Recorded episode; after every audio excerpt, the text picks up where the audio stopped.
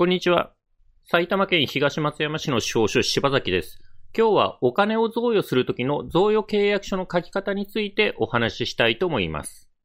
で、今日はですね、贈与契約書の分類を紹介しまして、またですね、未成年者に贈与するときの分類を紹介します。で、最後にですね、贈与税について少し触れますけども、この贈与税についてですね、具体的な相談は税理士さんにするようにしてください。ちなみにこのチャンネルではですね、シニア世代とそのご家族向けにですね、相続とか遺言の手続きについて分かりやすく解説することを心がけて発信をしております。それではですね、本題に戻りまして、例えばですね、お父さん、父郎さんって方がですね、息子の一郎さんにお金を贈与したい、こういったケースで考えたいと思います。で、民法のですね、贈与のですね、条文549条っていうのを見ていきますと、贈与は当事者の一方がある財産を無償で相手方に与える意思表示をし、相手方が受託をすることによってその効力を生ずるということなので、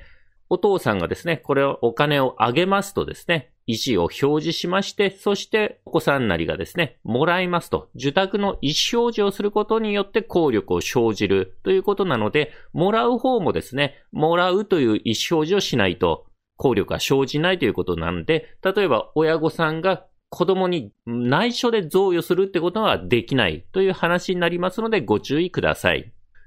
で、贈与契約書のですね、分類を紹介していきます。まあ、例えばこんな分類が考えられると、贈与契約書、贈与者、父郎、で、以下、こうという、父郎と受贈者、一郎、以下、オスというは、本日以下の通り贈与契約を締結した。そして第一条、こうってのはですね、父郎さんですね。こうは現金100万円をオツに贈与するものとし、オツはこれを受託したということですね。まあ、父郎さんが贈与しまして、そして一郎さんも承諾した。まあ、こういうですね、受託した旨をですね、記載しておきます。で、上記の通り契約が成立したので、これを証するため本契約書2通を作成し、構図各1通を保有するものとするということで、で、この日付を書いて、そして贈与者と受贈者、住所氏名を書くということですね。住所氏名を書く。で、この名前はですね、本人が署名しといた方が望ましいでしょう。名前については本人が署名して、で、ハンコを押すと。ハンコを押すんですけども、まあ、認め印でもいいですし、まあ、よりですね、本人が書いた、作った、署名したということをですね、後々わかるように実印を押しとくということも一つ考えられます。で、金銭、お金のですね、贈与契約書については収入印紙を貼る必要はありません。金銭の場合は贈与契約書に収入印紙を貼りません。ただ、話は変わるんですけど、不動産を贈与するときの贈与契約書には200円の収入印紙を貼ります。200円の収入印紙ですね。ただ、金銭の場合、金銭の贈与の場合は収入印紙いらないということです。で、これ、お金をですね、渡すときにね、まあ、現金で渡すとですね、まあ、後々お金の移動があったのかどうかですね、証明できないので、これお金の移動にですね、まあ、銀行振込、口座、銀行法ですね、息子さんの銀行にこう振り込んでですね、記録を残しといた方がですね、良いかもしれないということで、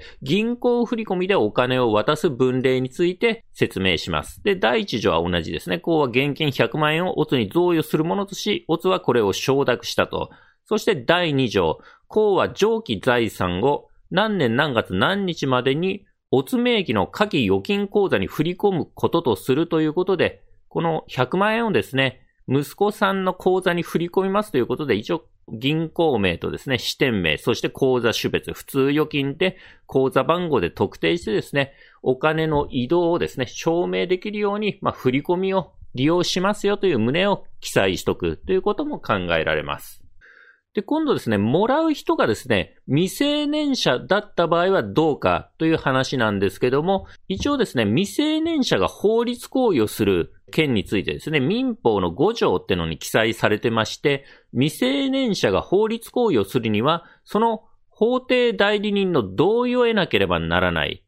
まあ、未成年者が法律行為するには、法定代理人っていうのは、まあ、親権者ですね。親ってですね、両親の同意を得なければならないと。で、ただしですね、単に権利を得、または義務を免れる法律行為についてはこの限りではないということなんで、例えばですね、父郎さんが孫のですね、孫郎さんって人がいたとして、これは未成年だったと。で、未成年にお金を贈与するという時はですね、まあ、基本的にお金をですね、未成年者の孫郎さんもらうだけなんで、権利を得るだけなので、条文で考えればですね、別に法定代理人の同意を得なければならないということにはならないんですけども、まあ、念のためですね、親権者の同意、親御さんの同意もですね、契約書に書いといた方が、後々ですね、まあ、疑義が生じなくていいのかなと思います。で、まあ、その分類ですね、その署名欄をどうするか、まずは挙げる人、父郎さんの住所、氏名、署名してですね、反抗すと。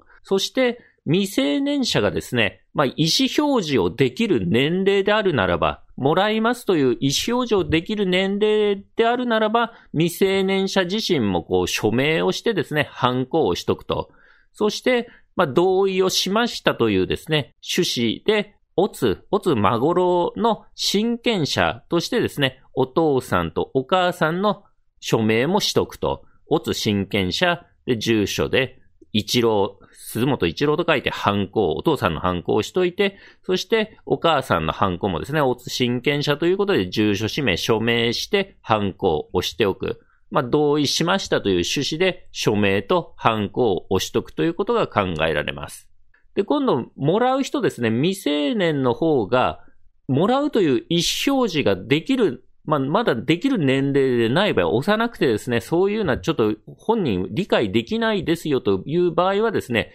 親権者が法定代理人としてもらいます、受託しますという意思表示をするというケースも考えられると。で、その場合は、まあ、贈与者としてお父さんの、父郎さんの署名、捺印をしまして、そして、もらう人の方はですね、住所氏名を、まあ、記名しといて、そしてそのもらう人の親権者、おつ親権者ということで、一郎さんとお母さん、春子さんの署名、捺印を取得ということが考えられます。なので、未成年者本人は意思表示できないので、その親権者、法定代理人としてですね、もらうという意思表示をするということで、一郎さんと春子さんの署名、捺印を取得。こういう形式が考えられます。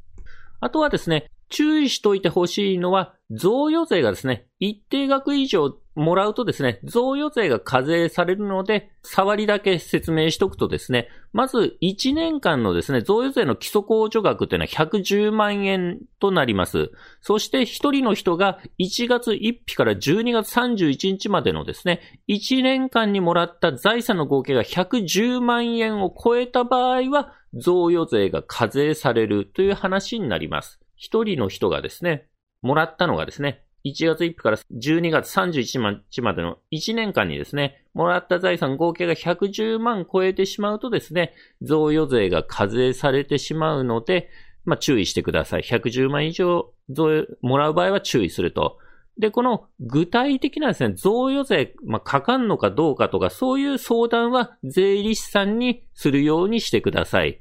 まあ、私の方はですね、税金については専門ではないので、コメント欄等にですね、税金に関する質問をですね、あの、書かれてもちょっと答えかねるので、税金に関する相談はですね、まあ、税理士さんの動画を参考にするとか、もしくは税理士さんに相談するようにしていただければと思います。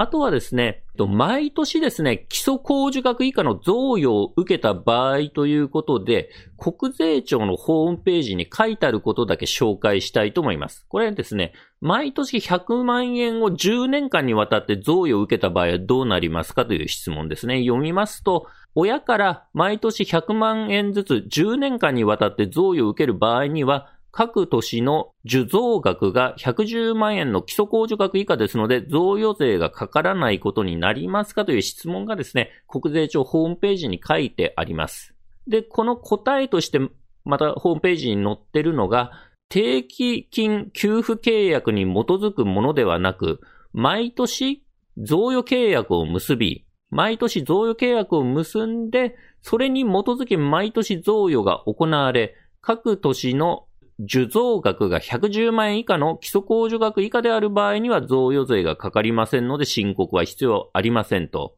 ただし、このですね、定期金給付契約ってことだと話が変わってくると。ただし、毎年100万円ずつ10年間にわたって贈与を受けることが、贈与者との間で契約されている場合には、契約をした年に定期金給付契約に基づく定期金に関する権利の贈与を受けたものとして贈与税がかかると。で、この定期金給付契約に基づく定期金に関する権利というのが10年間にわたり100万円ずつの給付を受ける契約に関する権利をもらったということで贈与税がかかるということで、契約した時にですね、10年間で100万円ずつなんで1000万円の権利をもらったということで贈与税がかかるということが書いてありますのでご注意ください。なので、まあ、毎年贈与するときはですね、この正し書きのとこになっちゃうとですね、あの、贈与税が課税されてしまうので注意してください。で、これもですね、具体的なことは税理士さんに相談するようにしてください。私の方はですね、税金の専門ではないので、国税庁ホームページに書いてあることをですね、紹介するに留めたいと思います。